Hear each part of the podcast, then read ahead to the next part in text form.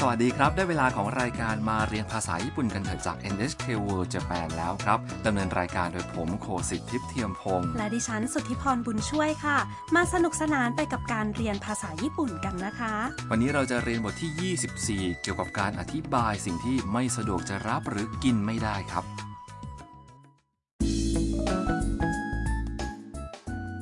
ทำตัวเอกในบทสนทนาของเราเป็นนักศึกษาต่างชาติมาจากเวียดนามค่ะทำอาศัยอยู่ที่บ้านแบ่งเช่าที่ชื่อว่าบ้านขุนฮารุ วันนี้ไคโตะเพื่อนร่วมบ้านทำอาหารเช้าแบบญี่ปุ่นที่กินกันทั่วไป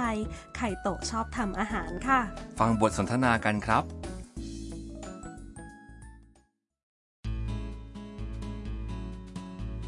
いいただきます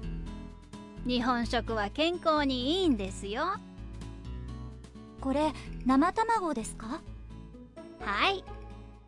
すみません私生卵は食べられませんそうじゃあ納豆もダメ納豆大好きです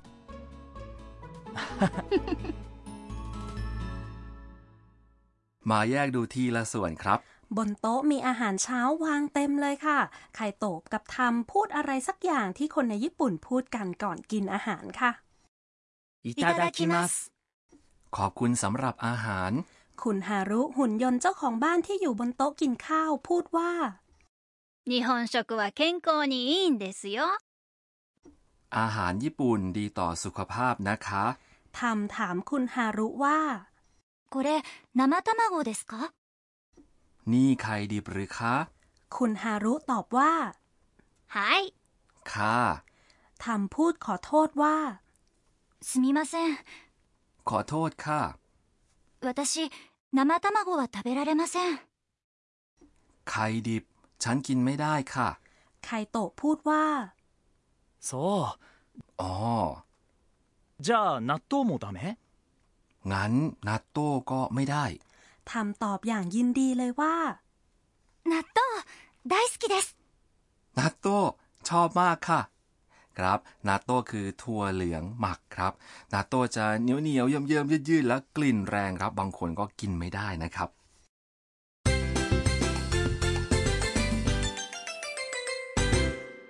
สำนวนหลักของวันนี้คือไข่ดิบกินไม่ได้ 生卵は食べられません คำว่า 生卵 แปลว่าไข่ดิบ และ 食べられません แปลว่ากินไม่ได้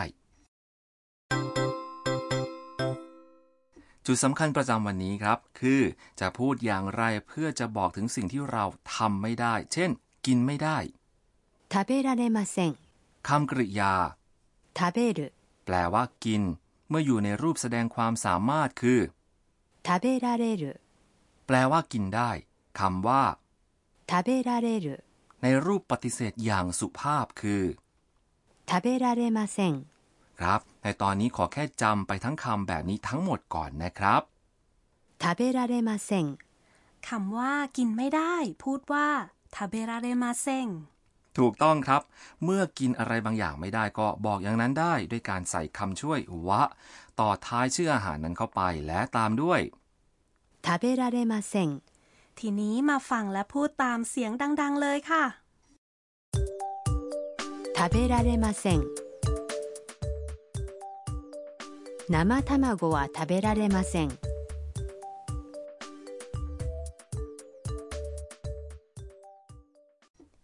พูดกันได้คล่องไหมคะ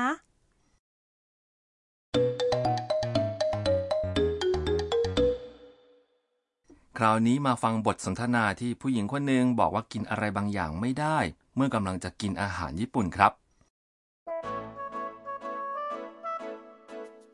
どうぞたくさん食べてくださいすみません私刺身は食べられません มาดูความหมายกันครับ どうぞたくさん食べてください เชิญค่ะ กรุณากินเยอะ ๆ ค่ะ คำว่า どうぞ แปลว่า เชิญ ใช้เมื่อต้องการเชื้อเชิญอีกฝ่ายให้ทำอะไรบางอย่างคำว่า たくさん แปลว่ามากมายหรือเยอะแยะ ต่อมา 食べてください กรุณากิน โดยที่คำกริยา 食べる อยู่ในรูปเทะแล้วก็ตามด้วย ください ประโยคต่อไปครับ すみません私刺身は食べられません ขอโทษค่ะ ปลาดิบฉันกินไม่ได้ค่ะ สำนวน すみません ในสถานการณ์นี้แปลว่าขอโทษ 私 คือฉัน ต่อมา 刺身 ก็คือปลาดิบ ทีนี้ก็ถึงตาคุณผู้ฟังแล้วค่ะ พูดตามเสียงดังๆเลยนะคะ 刺身は食べられません私刺身は食べられません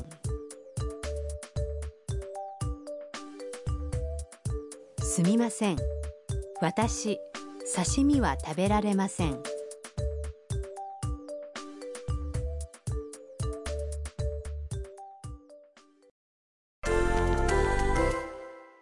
เอาละครับ ลองมาพูดถึงอาหารชนิดอื่นที่กินไม่ได้กันครับ จะพูดอย่างไรถ้าแพ้กุ้งคำว่ากุ้งคือ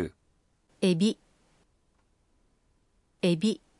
ลองบอกว่าตัวเองกินกุ้งไม่ได้ โดยเริ่มด้วยสำนวนซูมิมาเซงเชิญครับ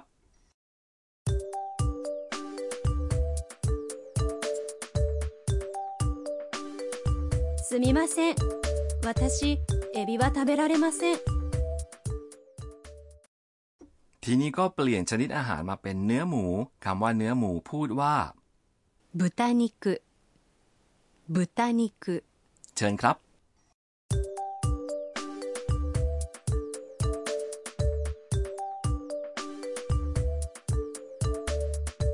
すみません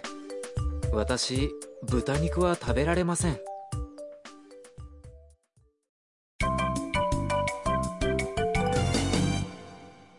สำนวนเสริมประจำวันครับ คราวนี้มาจากคำพูดของธรรมกับไคโตะในบทสนทนาจำไปใช้พูดเองได้เลยครับ いただきます สำนวน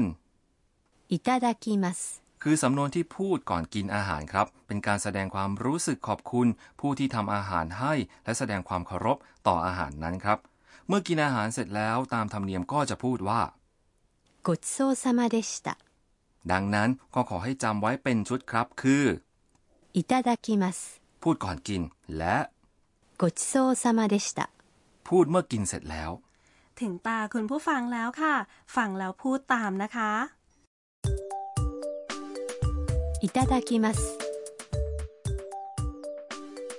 ごちそうさまでした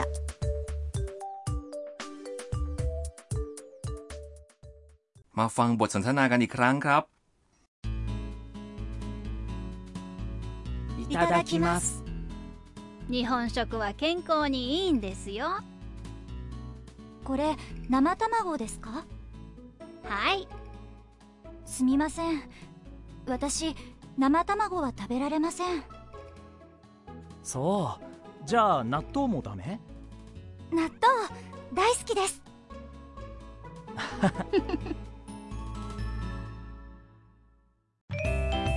食いしん坊カイトにお任せ ได้เวลาของช่วงไคโตะชวนชิมแล้วค่ะ วันนี้เกี่ยวกับอาหารเช้าของญี่ปุ่นค่ะ อาหารเช้าโดยทั่ว ๆ ไปของญี่ปุ่นบางครั้งก็อาจจะมีนัตโต้สาหร่ายแห้ง หรือบวยดองหรือไข่กินพร้อมกับข้าวสวยนะครับ แล้วอาหารเช้าแบบตะวันตกล่ะคะ ครับหลายๆ คนก็กินขนมปัง ไข่อย่างเช่นไข่ดาว แล้วก็มีน้ำผลไม้และกาแฟครับ แล้วที่โรงแรมแบบตะวันตกและแบบญี่ปุ่นล่ะคะ โดยทั่วไปโรงแรมแบบญี่ปุ่นจะเสิร์ฟอาหารเช้าแบบญี่ปุ่นนะครับ แต่ส่วนใหญ่ก็มีให้เลือกได้นะครับ ระหว่างอาหารเช้าแบบญี่ปุ่น หรือแบบตะวันตก รูปแบบการเสิร์ฟเป็นบุฟเฟ่ต์สำหรับอาหารทั้งสองแบบนั้นก็ค่อนข้างแพร่หลายเช่นกันนะครับ ดีนะคะที่เลือกกินอะไรก็ได้เท่าที่ต้องการ ดิฉันอยากจะลองทุกอย่างเลยละค่ะ